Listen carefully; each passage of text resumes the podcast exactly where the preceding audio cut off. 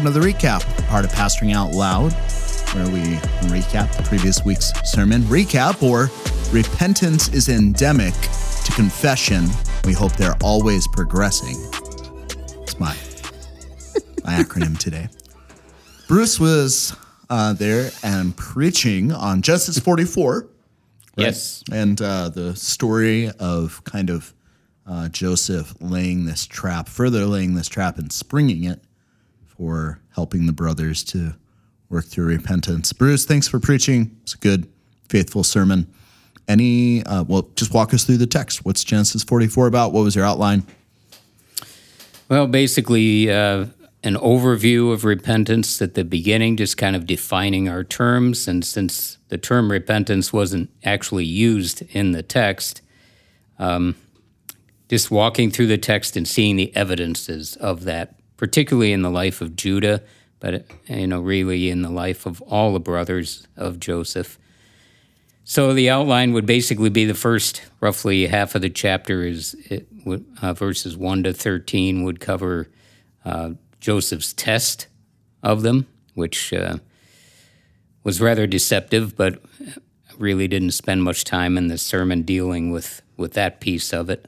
Um, we can all understand why he felt the need to test his brothers, and I think that's the key point there. And then um, second half would be uh, particularly Judah's change, the transformation we see in Judah, especially if we look back over the last few chapters, roughly from where he was in Genesis chapter 37 when he was the one that came up with the idea to sell Joseph into slavery, all the way to here where he's offering himself as a substitute for Benjamin. Um, and that there is the gospel connection yep. uh, with Christ as our substitute. Yep. I thought it was good. Uh, so, in as much as you were both conceptually talking about repentance, you know, for our own lives, but then like examining it through the lens of the brothers' lives. Have we seen other examples in Genesis? I, And Stacy, jump in here too, like uh, or Ethan, Michaelis, though you are, you know, other examples of repentance that are significant in Genesis up until now, or is this kind of the shining example of like somebody's done wrong and now they seek to do right? Anything come to mind? That's a good question. I don't know that I'd thought about other um, biblical characters that we've studied up until now. Probably all of them, in, in some ways, shapes, and forms, yep. have experienced repentance. But I think what was interesting about Judah and his brothers here is just uh, that that caught my attention is that it, it, took place. This transformation did not happen in a moment of yeah, time. Decades. So we. American Christians tend, to, with our revivalist background, tend to think of repentance as something Ooh, we do at the beginning of the. of the Christian life, and then we don't need to do it anymore. Come on, Bruce! Um, don't you like a little altar call at camp? I mean, that's fine. I, I know you I have nothing to be against a altar pastor calls. someday, but Uh, that's the beginning of your Christian life and the Ah, beginning of okay. a life of repentance. And so I did mention Martin Luther's famous quote that Yeah, the Christian all- life, all of the Christian life is a life of yeah, repentance. the first of ninety-five theses. I mean, we have an altar call every single week at South Cities. It's called man- communion. Yeah, there you go. Yeah, like that's before uh, the revivalism of the Second Great Awakening. Uh, there was, I think, commonly in Protestant churches every week, a an opportunity for an altar call uh, pre Civil War. Not the things that came along with that. I was thinking not so much of a uh, a similar example in Genesis, but there's a descendant of Judah who similarly has his sin kind of put in his face in a really kind of immediate way, and he radically repents. That would probably be David, you're David? thinking of. Yeah, yeah, David. Similarly, with uh, I think I might have mentioned that back in Genesis 38 about Tamar, or maybe a, maybe I didn't have the chance to go into that. But I think it's like in some ways, uh, as I was thinking about it, I don't think there is another like crystal clear example of like radical repentance in Genesis. We see some things happen. You see like Isaac trembles when he's kind of you know forgotten about uh, Jacob being the one who's supposed to be firstborn, or you see Sarah laughs, and then later she, you know, names her kid. You know, she names Isaac in line with that. So you see like hints here and there, and you see little examples, but nothing that's like decades spanning and like very, very clear. So I think it's really compelling. Yeah, I think the one of the things I wanted people to see in the text. I mean, I as I walked through the text, I found six characteristics of repentance in the text itself, and we just kind of picked those out as we walked through the text. One was uh, repentance involves sorrow for sin. Yep. Two was it means we humble ourselves. Three means we acknowledge and admit our wrong.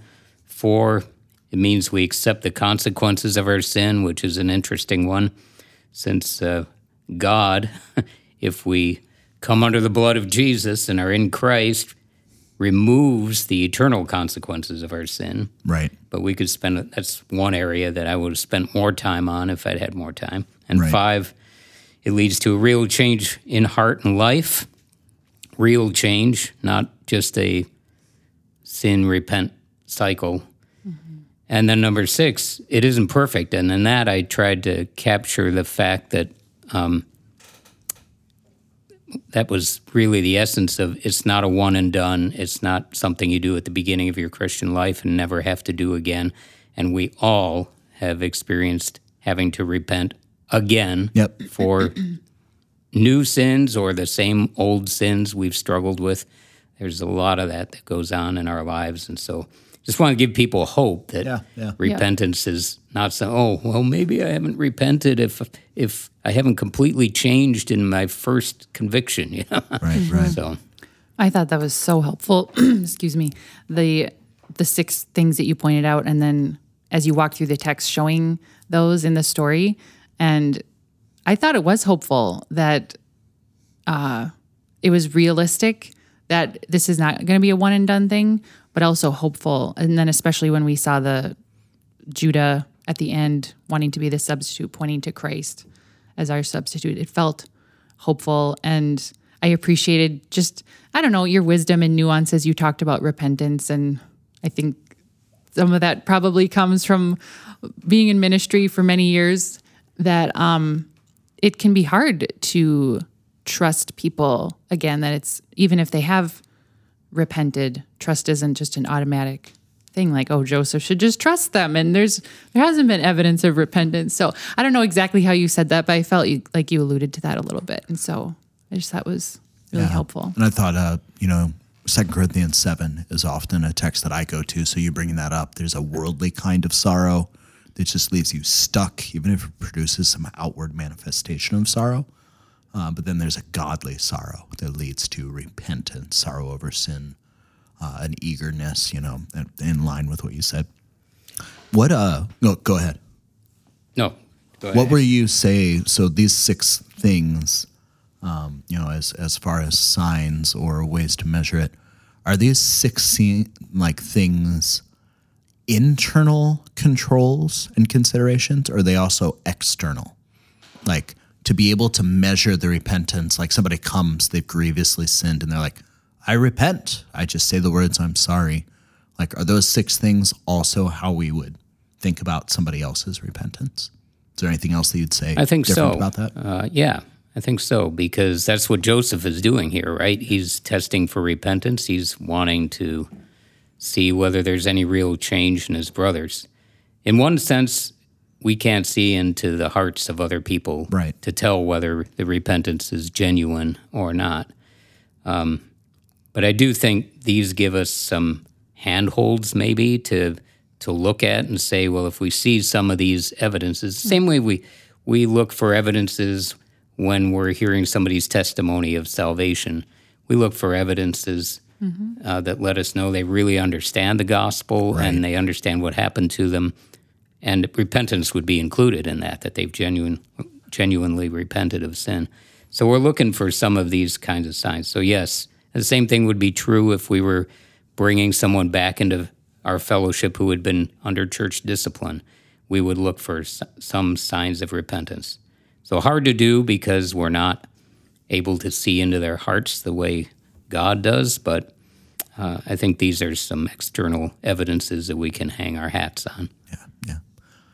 Anything else that you wanted to maybe go into in the sermon and didn't have time to? Uh, anything that you could have talked more about? Get- You know, had we been at a different church where you could have preached for a couple hours, you know, puritanical style, your preference, I'm sure.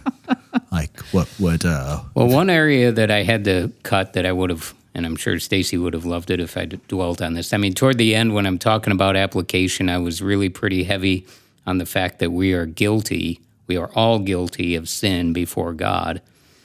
But I did have to cut out a paragraph where I talked about uh, real guilt and false guilt.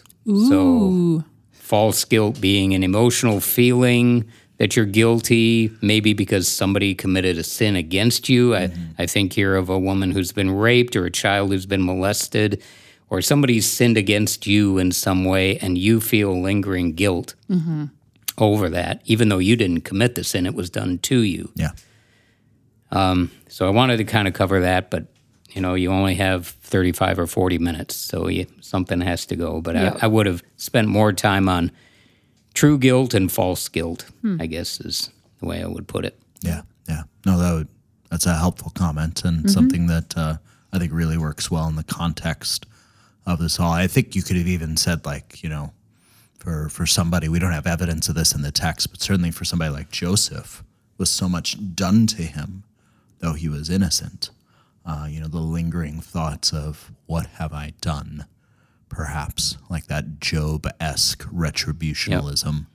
Um, like I must have done something wrong. We don't have any evidence that was the case. I don't believe in scripture, but you could see it potentially. Well, besides the fact in. that Joseph was a pretty arrogant little snot as a seventeen year old I. I, heard what you said. I mean, he was just te- he was just saying what he saw.